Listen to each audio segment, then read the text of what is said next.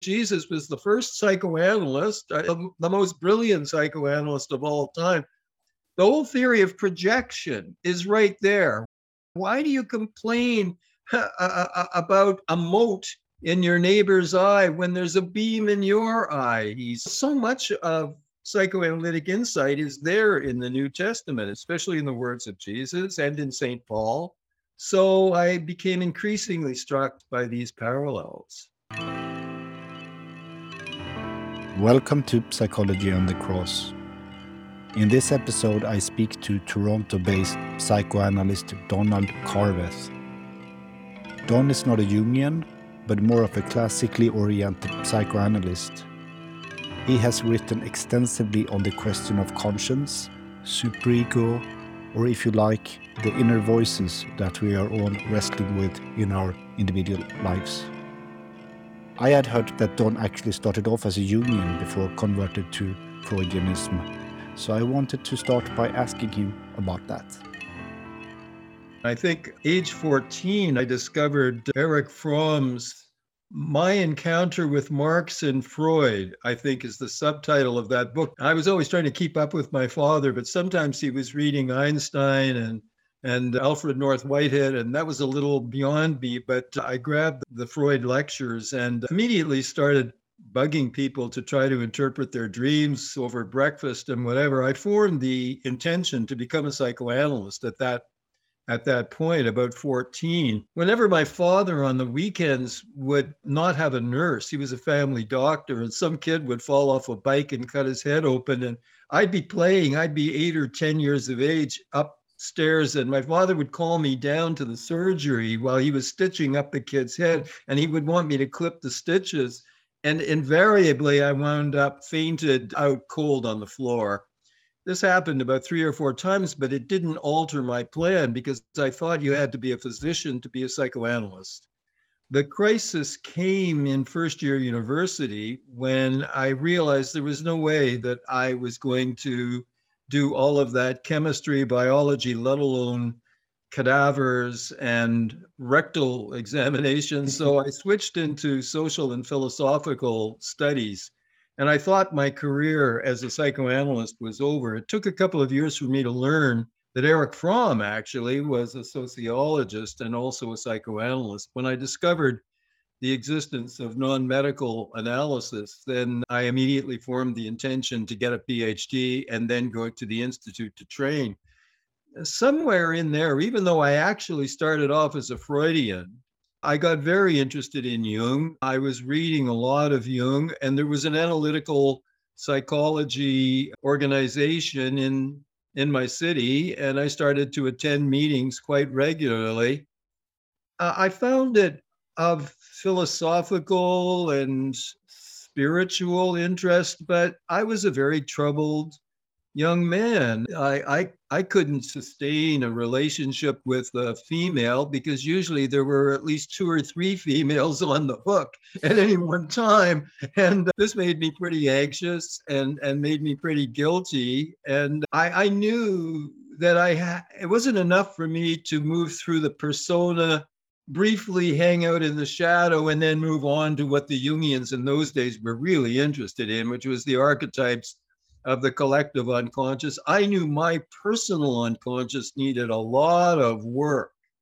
So I reverted to my original Freudianism and I sought out a Freudian analyst. Well, first of all, I sought out a lot of trendy 1960s therapies, primal scream, transactional analysis, gestalt.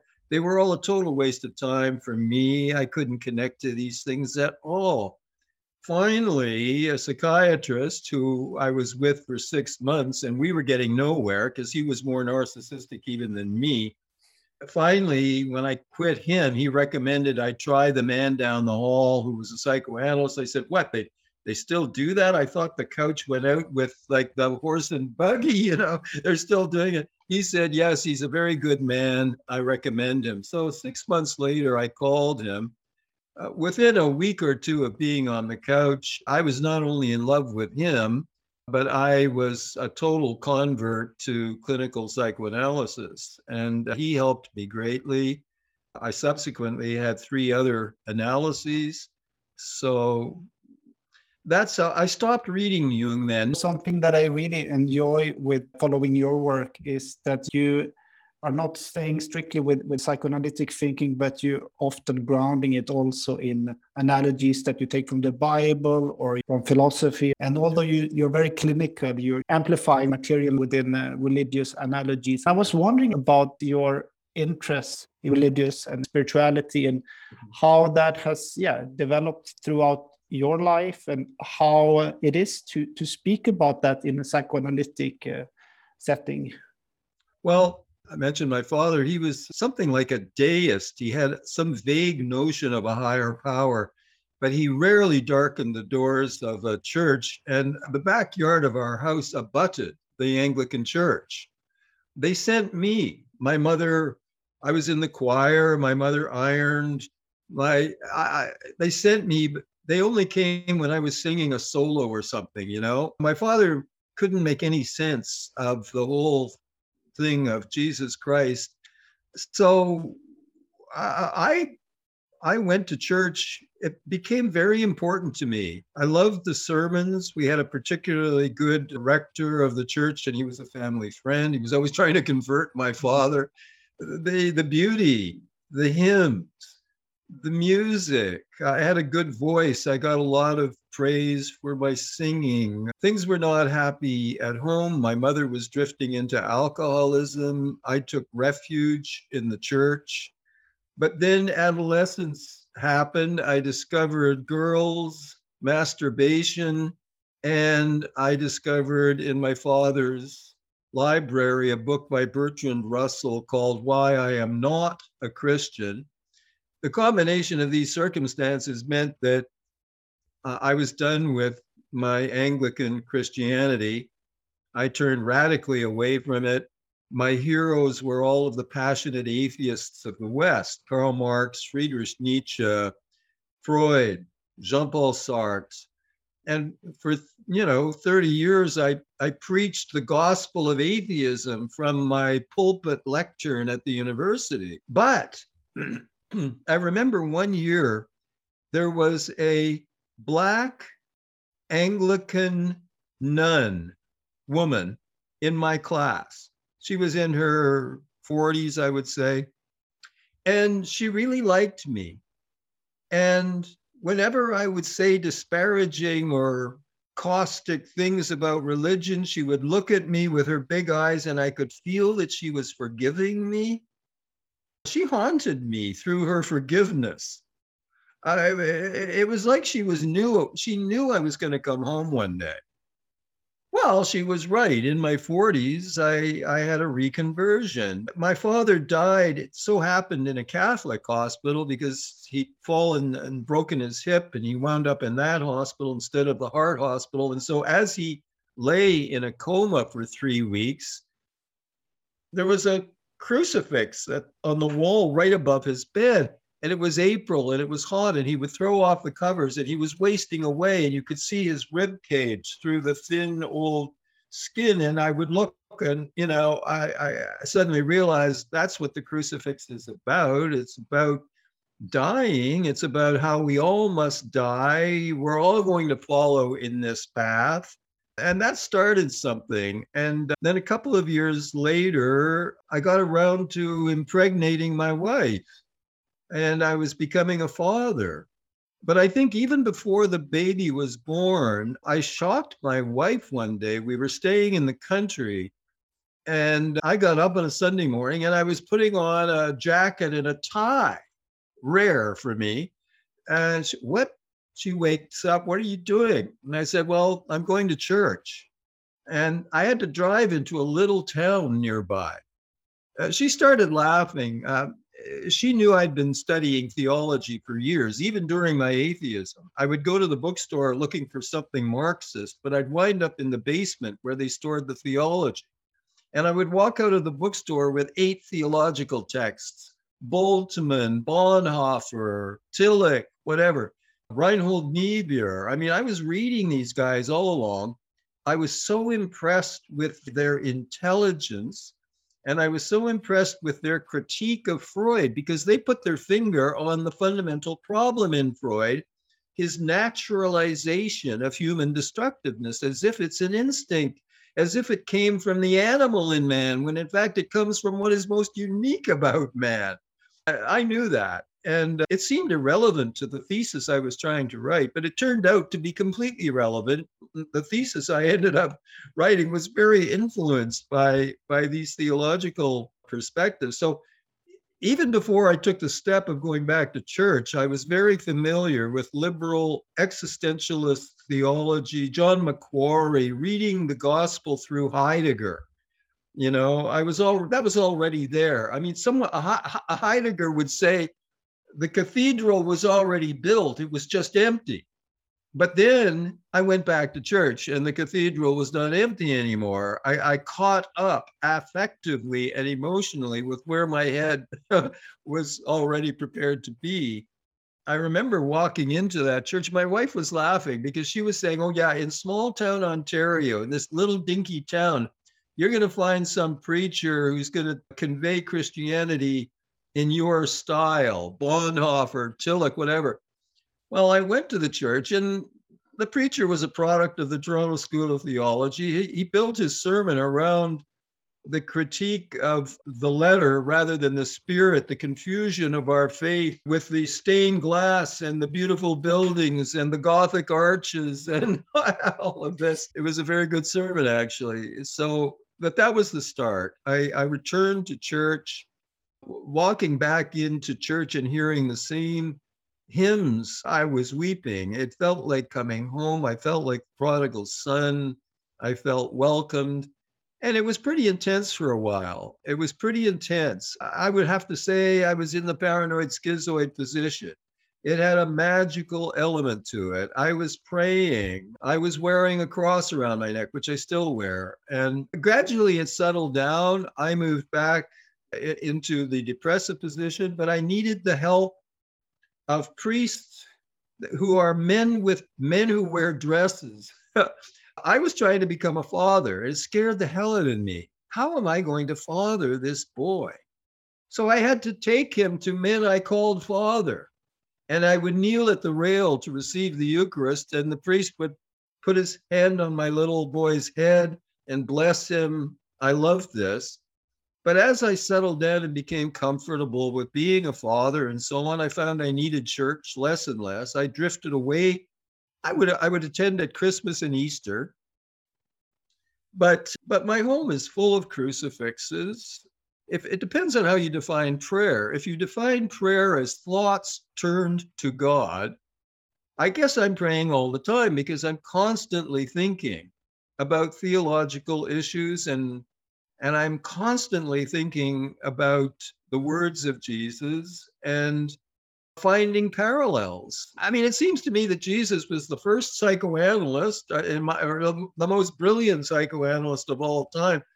The whole theory of projection is right there. Why, why do you complain uh, uh, uh, about a mote in your neighbor's eye when there's a beam in your eye? He said. You know, so much of psychoanalytic insight is there in the New Testament, it seems, especially in the words of Jesus and in St. Paul. So I became increasingly struck by these by these parallels.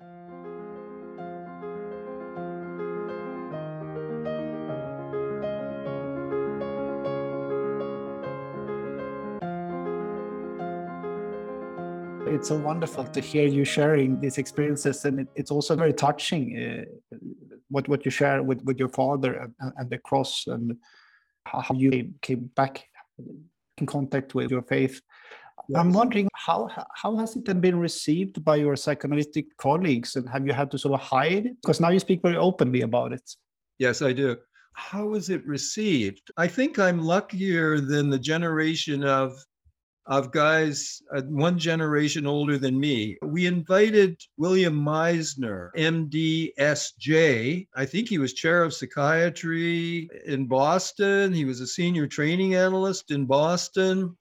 We invited one of the psychoanalytic institutes invited him and over lunch and he had just written a wonderful book on psychoanalysis and uh, religion And I, over lunch, I tried to get him to talk about psychoanalysis of religion.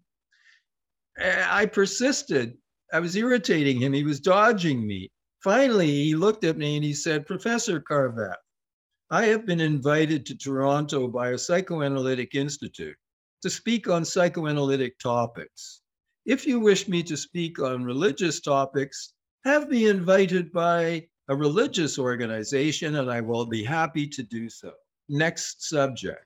Okay. So this man wore two hats, he rode two different horses, and he survived in the American psychoanalytic establishment by never mixing them. Okay, that's how he did it. Now, by the time it came to me, I didn't actually have to do that, or maybe I just am too stubborn. I wouldn't do it. My colleagues have always known this about. The very atheistic classical Freudians, no doubt in private, they think it's uh, Carveth obviously didn't have enough analysis. It's an unfinished analysis. That's probably what they think but they're too polite to say so. They don't exactly roll their eyes and they don't sanction me. I, I happen to be a very popular teacher in my institute and they need me to do a lot of teaching. Hmm. And so they they tolerate it. I, I, try to be fairly discreet about it. I, I would like us to, to spend some time talking about the book that you wrote in 2013, mm-hmm. published mm-hmm. through Karnac, the, the Still Small Voice psychoanalytic reflections on guilt and conscience. Right. Uh, in this book, you're arguing that, that we need help. We need to help people, our patients, bear their guilt, not to eliminate it. And you make some important distinctions also between the reparatory guilt in individuals that's needed for sort of development of civilization versus the persecutory guilt. And, and you further write that, that a central ingredient of the conscientious practice of psychoanalysis involves knowing the difference between the conscience and the superego. That you have come to the conclusion that the only way out of persecution by the sadistic superego is through reconciliation with conscience. Yes. Could you speak a little bit about this important differentiation and maybe also about the book, how it came to you to write this? As a young man, I did not want to have to be good. I wanted to be bad. Well, I didn't want to be bad exactly, but I wanted what I wanted. I did not want to say no to myself. I wanted self gratification and I sought it. And in seeking self gratification, I was very selfish. I hurt people ultimately I hurt myself, and I guess that's the point. Uh, I learned that as smart as I am, I'm not smart enough. No one is smart enough to be able to get away with it. I decided that ultimately nobody nobody gets away with anything, even Donald Trump. I mean, it looks like he does, but if you put a person's life under the microscope, like if they came and lay on your couch four or five times a week, you would see that they're not getting away with anything. I, I realized I was paying too high a price for my ongoing effort to have my cake and eat it too. I did not want to lead a life of having to sacrifice impulses, because they were wrong or out of loyalty to someone or whatever. I did not want to go straight, as they say. I didn't want to go straight. But I finally realized I'm sorry, I have to go straight. I don't have to go straight because God says so. No. Or the church says so. No. I have to go straight simply because anything else will end up hurting too much you could say that I became a, a, very enlightened hedonist. The only way to ultimately find, and I don't like the word happiness, I much prefer inner peace. I want inner peace. And the only way I'm going to find that is by becoming a good man in my own eyes, not anyone else's. One of the wise things my father said to me when I was a kid was, son, there's only one person you have to live with 24 7, and that's yourself. boy, was he right about that. Okay. So I realized that, you know, I have to start doing right so that I can see myself as a good man. And then I'll be able to sleep at night. And then I'll be able to have peace sitting in the garden in the sunshine. So I I decided, okay, well, well, what the lesson uh, there is you must reconcile with conscience. Because otherwise your superego, which is pseudo moral, it isn't really moral. It, it, it's cloaked in morality, but but really it's a sadistic attacker and it will go on persecute. I think of the superego as the devil, basically. It's demonic. It cloaks itself uh, in a moral disguise, but it is out to destroy us. It's our enemy. And it will make our lives a living hell. That's the way I understand heaven and hell. These are states of the soul now. I'm not talking about a future, but I have been in hell and I have experienced moments of heaven, heavenly moments of grace. And uh, the way to escape from hell and access heavenly moments is by turning away from what's wrong and doing what's right. So it's a personal, I feel driven by personal experience into this position. And then clinically, I certainly see it with patients. I see it with my patients. They they have to stop. I I, I don't moralize with them. That I mean, I don't tell them that cheating on their wife is wrong. I don't tell them that going to to prostitutes is wrong. I don't tell them that stealing from the company is wrong. I, I wait sitting back in the bushes until I see what the consequences are of cheating on the wife or stealing from the company. I watch what happens. Every time you do that, the migraines come. Every time you do that, the ulcers kick up. And I play a little naive. Seems like there's a connection between your being unfaithful to your wife and these terrible attacks of migraine headaches. Uh, the patient gradually begins to comes to understand that the wages of sin are death or pain or sickness or um, mistakes that lead to great losses, whatever. That's what I point out. What led you to write a book? Obviously, you've been thinking a lot about this, but I'm just that you decided to write a book about it, a this book. Well, that's an interesting thing. I, I was always a, a peer reviewed journal article writer. As an academic, I never wrote a book. Um, I was in my late 60s when I wrote that book. I had progressed through the ranks. I'd become a full professor because I published a fair amount, at least one or two big articles a year but I didn't, I had an inhibition about, I never published my doctoral thesis. Uh, the idea of publishing a book intimidated me. And then a very strange thing happened. In around 2011 or 12, or I guess 2011, I was teach. I had this book by Eli Sagan on my bookshelf for many years. You know, you buy books, they've got great titles, they look good, you put them on the shelf, but you don't get around to reading them one day, for whatever reason, if I want to move into the paranoid schizoid position, I would say that God led me to take that book off the shelf. I usually don't think that way or talk that way, but sometimes, anyway, I took the book down, I read it. It blew my socks off because Sagan had answered, addressed, and answered many of the things that had puzzled me about Freudian theory, bothered me for many years, especially the superego issues. And I started teaching his book to my students. And one day a student said, So, who is this guy Sagan anyway? And I was embarrassed. I didn't know who he was really. So I went and did a search on the internet and I could find out nothing about him. He seemed to have no digital footprint at all.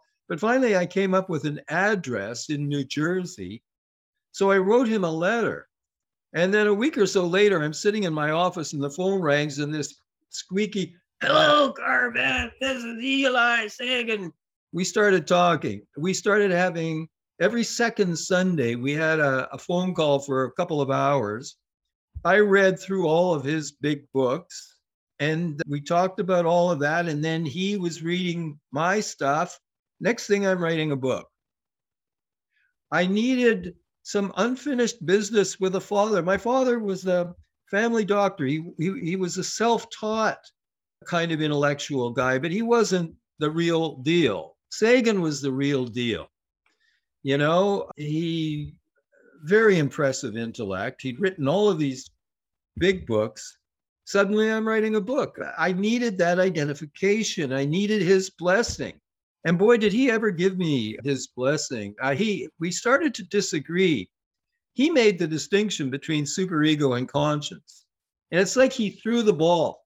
I caught the ball and I'm running with it. Okay. I'm running with it. And he's saying, slow down, slow down. Uh, you know, you don't, you're going too far. You're going too far with this distinction.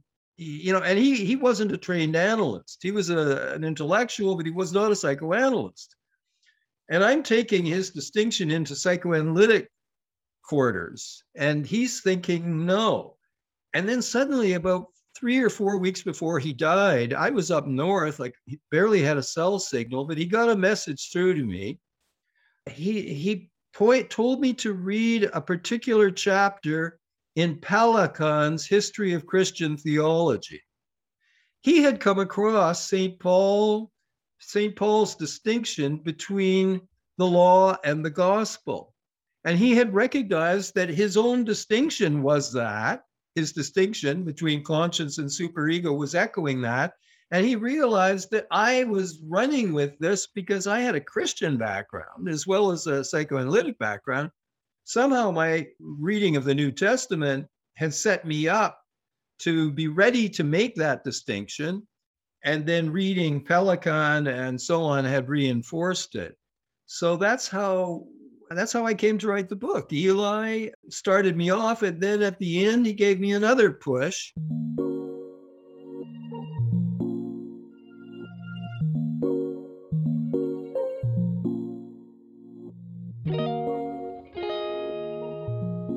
You're staying a little bit with law versus gospel and superego versus conscience. Uh, just okay. translate it a bit, yeah? Well, I mean, my understanding of Jesus is precisely that he is an attacker of religion.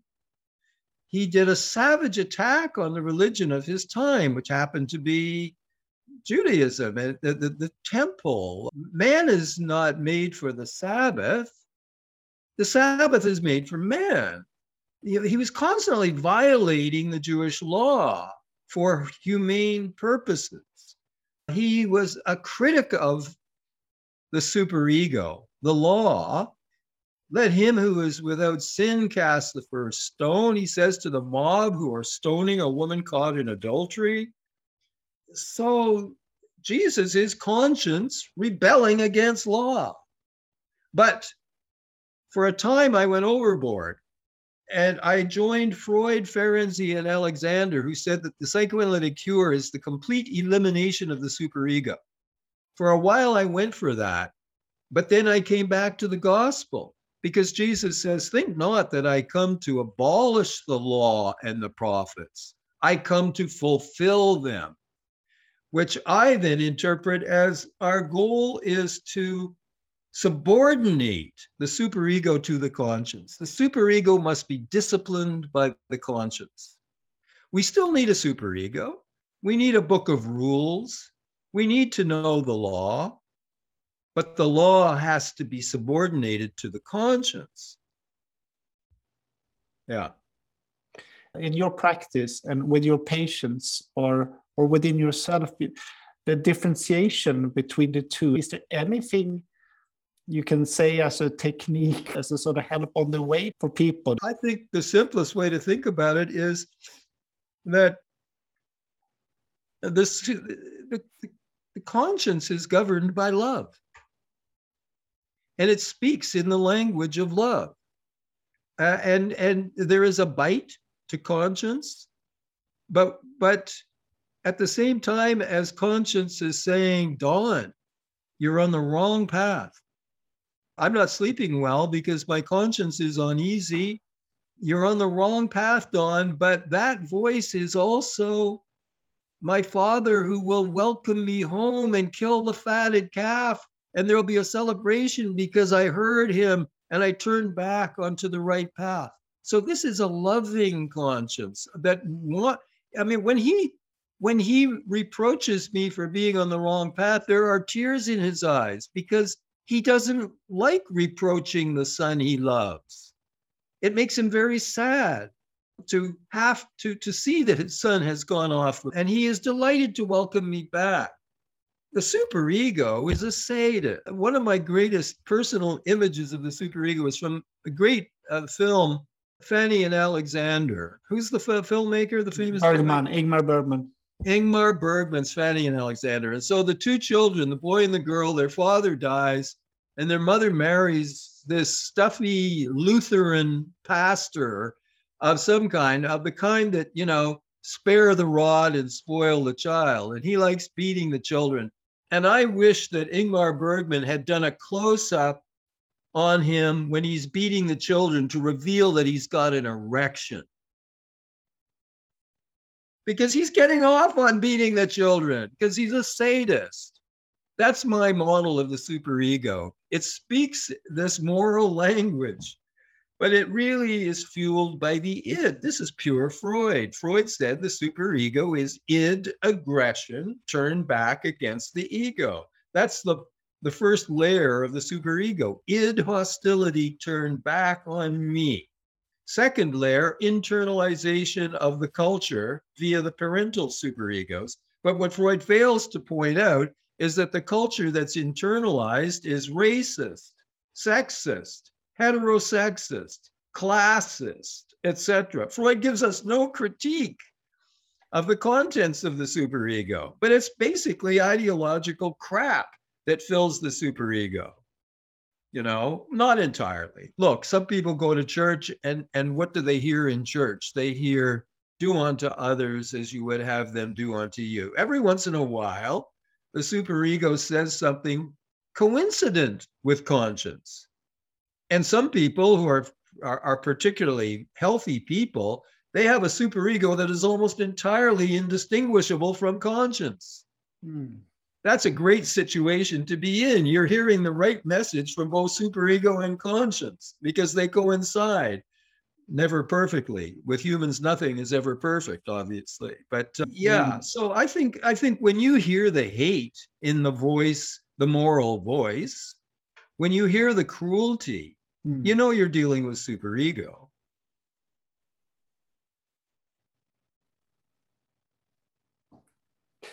Yes.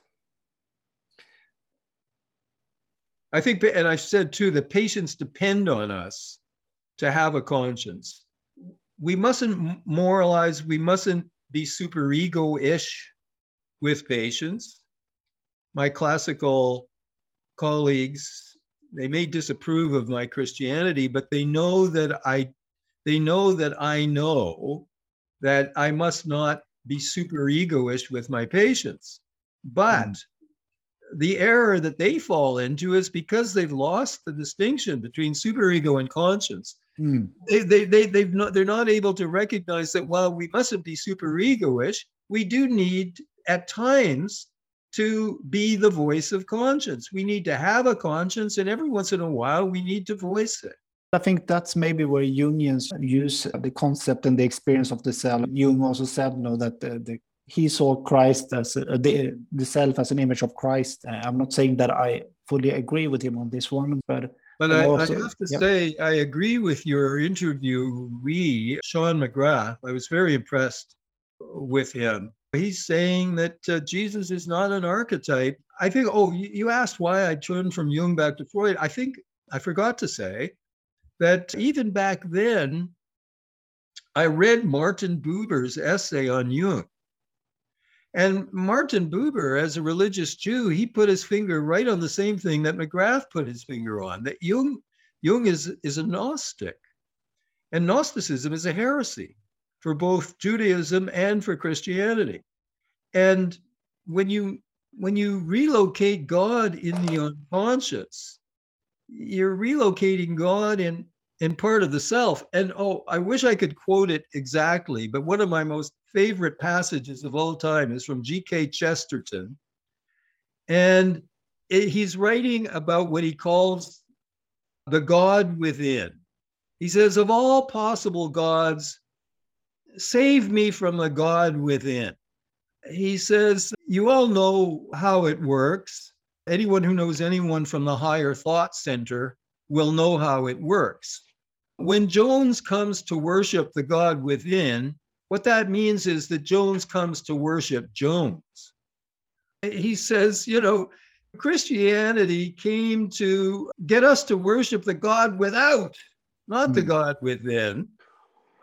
I, I I agree with you. There's a lot to one can critique, but I, I also believe that it's important to differentiate because Jung did never say that there's a God within. He said there's an image, there's an imago Dei, there's an image of God within. An image of Yeah, so there's there's that's there's Okay. that. But but then of course, you know, taking literally Jungianism and many of those ideas become yeah, they become problematic and there is something about sort of psychologizing re- religion and turning it on into navel gazing that can happen but i do must say in my experience Okay. in my practice it's uh, i think that the jungian analysis done right helps people at times to find back and deepen their faith you know okay, okay. And- but you're quite right. I, I respect what you're saying. You're absolutely right. And the same thing can be said about the Freudian tradition.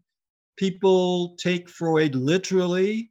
I'm not a Lacanian, but, but one thing I appreciate about Lacan is that he metaphorizes psychoanalysis. It's not about that stupid little piece of flesh called the penis. It's about the phallus, which is a very important symbol. So he metaphorizes psychoanalysis, and that's very important. Once having read Lacan, your, your understanding of Freud is quite different. So I see the same would apply to you. You can take it literally, or you can uh, treat it more metaphorically and symbolically.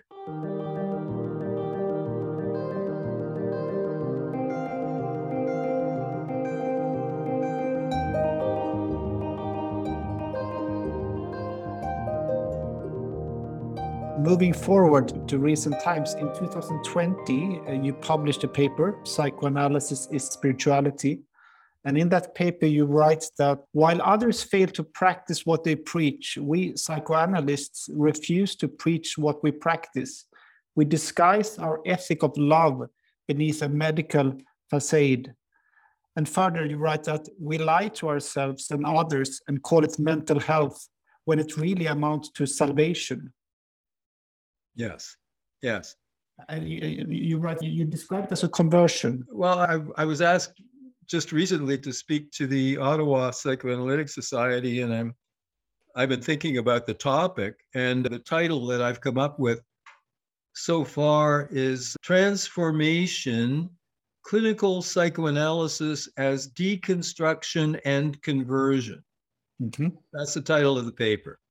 Two things deconstruction and conversion. Well, let me start with the, the, the conversion, because that's what you're asking. I mean, I think that in a deep psychoanalysis, and I think this is a difference between psychoanalytic psychotherapy and psychoanalysis. In psychoanalytic psychotherapy, we do a lot of things uh, to help people cope with their anxiety, to relieve their depression, and so on and so forth. But it's more like repairing a house rather than gutting it and rebuilding it from the inside out. I think I think of a deep psychoanalysis as something like gutting an old house and rebuilding it from inside out. So we're talking about a, a, tra- a radical transformation from, if I want to speak in religious terms, from Adam to Christ. Old Adam, the old sinner, to Christ. That's a conversion. Um, I think there's a perfect correspondence here between that and trying to help a person, as Freud says, transcend narcissism in favor of object love. I mean, all these people who think they're in love, but the person they're in love with simply stands for the self they were, like the old guy who falls in love with a young woman. She just represents his lost youth. He doesn't even know who she is, except their body is smooth instead of wrinkly, the self that I am or the self I one day would like to be. Why is she involved with him? Because to help a person move out of that field of narcissism into recognizing that other people are actually real and beginning to actually care about their welfare that's a that's a conversion i mean that's a radical personality transformation to help a person move out of the paranoid schizoid state where life is a jungle and it's kill or be killed that amazing show succession i mean that show is about life in the paranoid schizoid position, also life in uh, late stage capitalism. It's like rolling over a rock.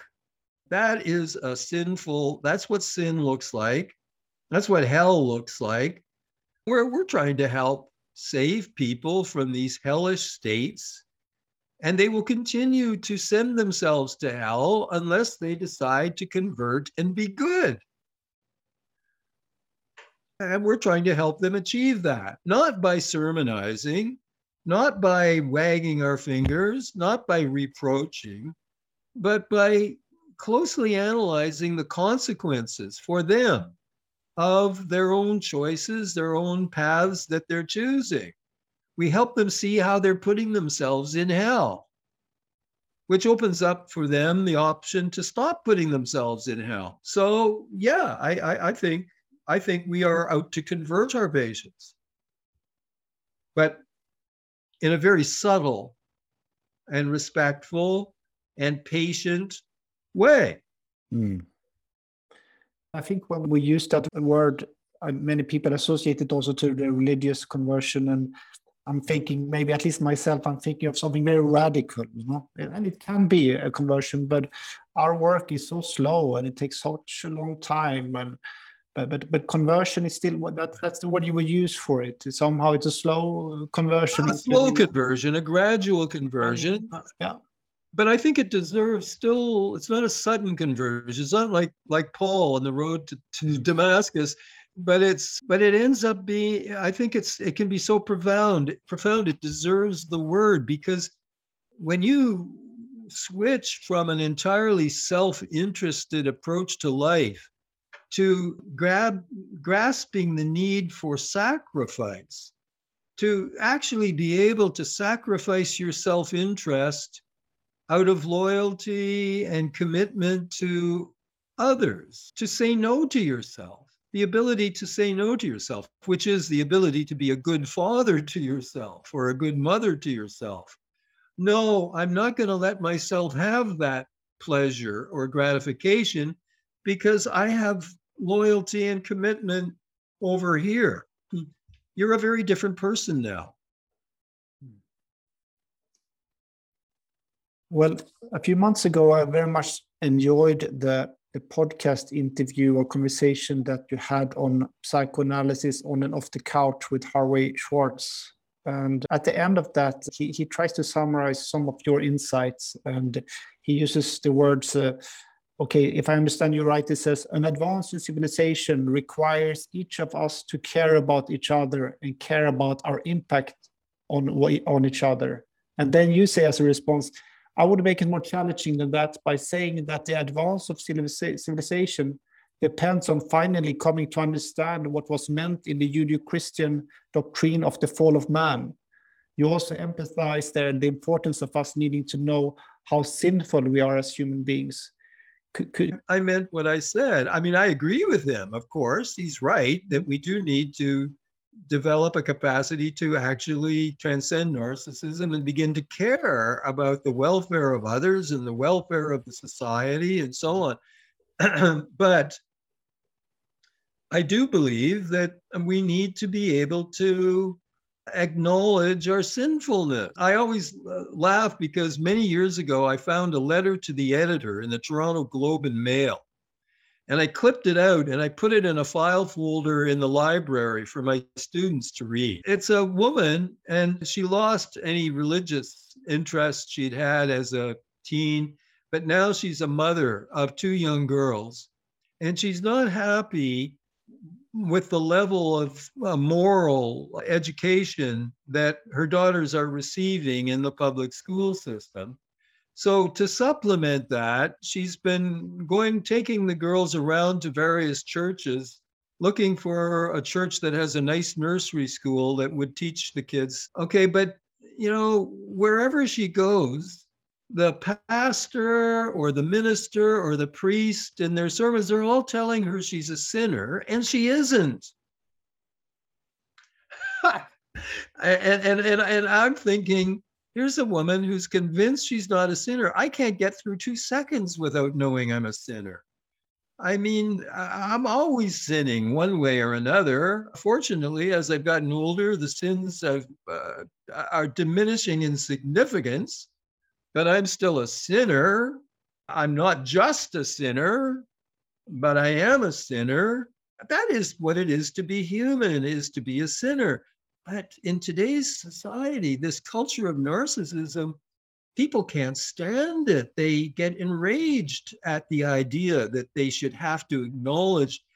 I think it's because of, of splitting, frankly. I think that especially very narcissistic or borderline kinds of people, they can't acknowledge any sin because everything becomes totalized. If they acknowledge a little bit of sin, pretty soon it's going to go like ink in the water and they're going to be all bad and then they'll have to kill themselves. So they can't admit a little bit of badness because it will be totalized. Hmm. So that's what I meant. I think the ability to move into that space where you have a very jaundiced view of yourself, a very suspicious view of yourself, I hear what I say, you know, and then I think a part of me and my wife, my wife has even more of a jaundiced view of me than I do. And so she helps with this. Really, Don? You just said that really? Uh, come on. You have to be suspicious of yourself because we're liars. We are liars and we're selfish and we can make great progress, but never total progress. The devil is always whispering in our ear. The importance to, to realize that we are sinners, but I'm, I'm also reminded of what you just shared about the patient of yours who feels he's he, he's, he's a bad person. He's just a bad. That's it. He's totalized it, right? That's the differentiation. Yeah, let's avoid that. That's another another split. I mean, look, some people are, are very bothered by an excessive sense of sinfulness.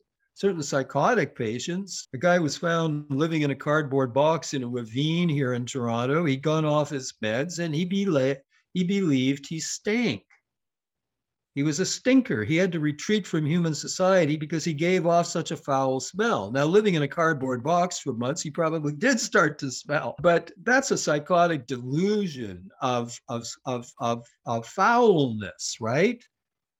The patient I mentioned is not nearly that severe. It's a mild neurotic level delusion of having been a disappointment or being rotten at the core. It's not on the psychotic level, but it's all just a matter of degree so no, I mean, I don't want when I say we have to admit that we are sinners, I don't want us walking around beating on ourselves. I want us to have a forgiving attitude towards ourselves. I want us to have an ironic attitude, irony towards oneself, being able to laugh at ourselves and see the ridiculousness of all of our stances and self images and whatever, our theories of ourselves it's a more forgiving, ironic, humorous. Of course, I'm still tempted, etc.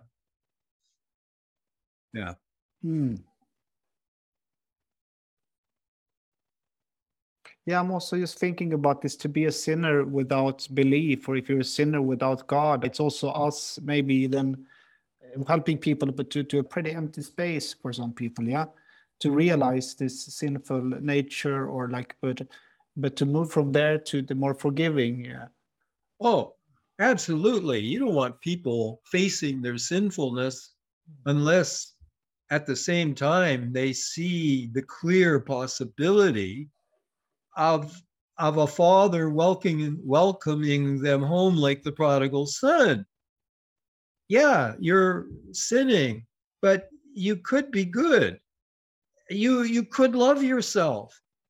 You could be loved by the people you care about. Why don't you avail yourself of this available love? No, I would never want to point someone's sinfulness out to them if they don't have an image of another life of being lovable to themselves and to others, of course. Mm. Yeah, but I don't frame it as God. Uh-huh. I, mean, I I don't. I don't have any supernatural sense of a God. If someone asks me nowadays, Don, do you believe in God or don't you? I say yes, I do, and no, I don't. And then they say you can't have it both ways. I say to them, you haven't understood Freud. The Freudian revolution is that we are all split, we are all contradictory, and of course in saying that, he's in touch with the New Testament because the New Testament says we're all split between old Adam and Christ. So here again, Christianity and Freudianism completely correspond. There is no unitary self. Freud was embarrassed about this. He was he was ashamed of his interest in numerology. And he, of course, projected his own those those kinds of mystical onto you. And then he got rid of you because he couldn't own that as a part of himself. So I have a paranoid schizoid position. I visit it frequently. And when I went for surgery, I was praying before the surgery and I woke up and there was a Muslim family. And of course, the grandparents, the aunts, the like there must have been 15 people in the space next to me in the recovery room and I'm coming out of morphine and they're all praying in Arabic. And I'm thinking, oh God, I'm so glad they're there. It was like I was praying with them and I felt the presence of God, but I don't believe in God. But apparently I do believe in God. Hmm. Okay. I do and I don't. That's the honest position on this, it seems to me.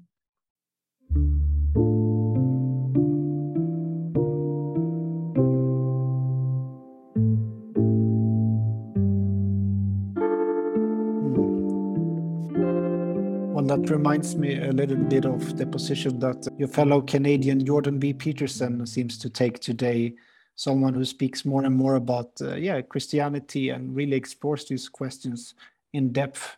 I don't know if you have any. Have you had any thoughts about him? I mean, it's very complicated. I, I, I supported his rebellion against attempts by the university or the society to legally impose this new way of speaking when it comes to trans issues. I thought he was very courageous to speak up about that. He was invited uh, to give a, a talk at at my at the, the university where my son is doing his doctorate and to my son's horror, there was a huge group of people uh, trying to shout him down and deprive him of free speech at the university.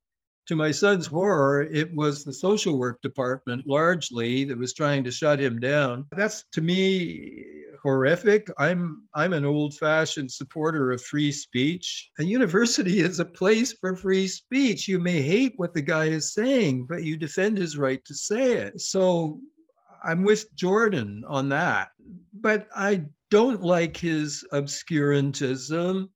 I mean, he talks about what he calls the cultural Marxists. He never defines what he means. He doesn't have any adequate understanding of what Marxism is or the history of Marxism. He doesn't seem to understand that Marxism is an expression of Messianic Judaism. Uh, it has its roots in in in the prophetic biblical tradition you know i think he there's a fair amount of ignorance. He's a smart guy in many ways but there's a he's insufficiently responsible as a scholar in various ways in my opinion. I haven't made a close study of him. Yeah i think eh, for for us Jungians if i can speak so i think he's been, been the most important person somehow on the field the last 10 15 years because he's very often referring to you you know and i think he's also somewhere close to Jung's position in his uh, wrestling with Christianity and with the Christian faith. he, Right. he doesn't see himself as a Christian, but it seems like he's very much, especially lately, engaging deeply with these questions. And he did this also uh, biblical series, which is available on YouTube, which I, I did find profound and, and and, and intriguing because he does have that, which I also feel like you have. He has this uh, capacity to use analogies and to make these Yes, he stories come alive, and and and, and Yes, that- he that's a beauty. Yeah. Well, he's a real presence and he's had a, a big influence, maybe largely for the good, on a lot of young people. I'm going to say something that revealed my own lingering sinful narcissism. If Jordan was really smart, he would come to me for analysis. I think I could help him. Maybe he could help me.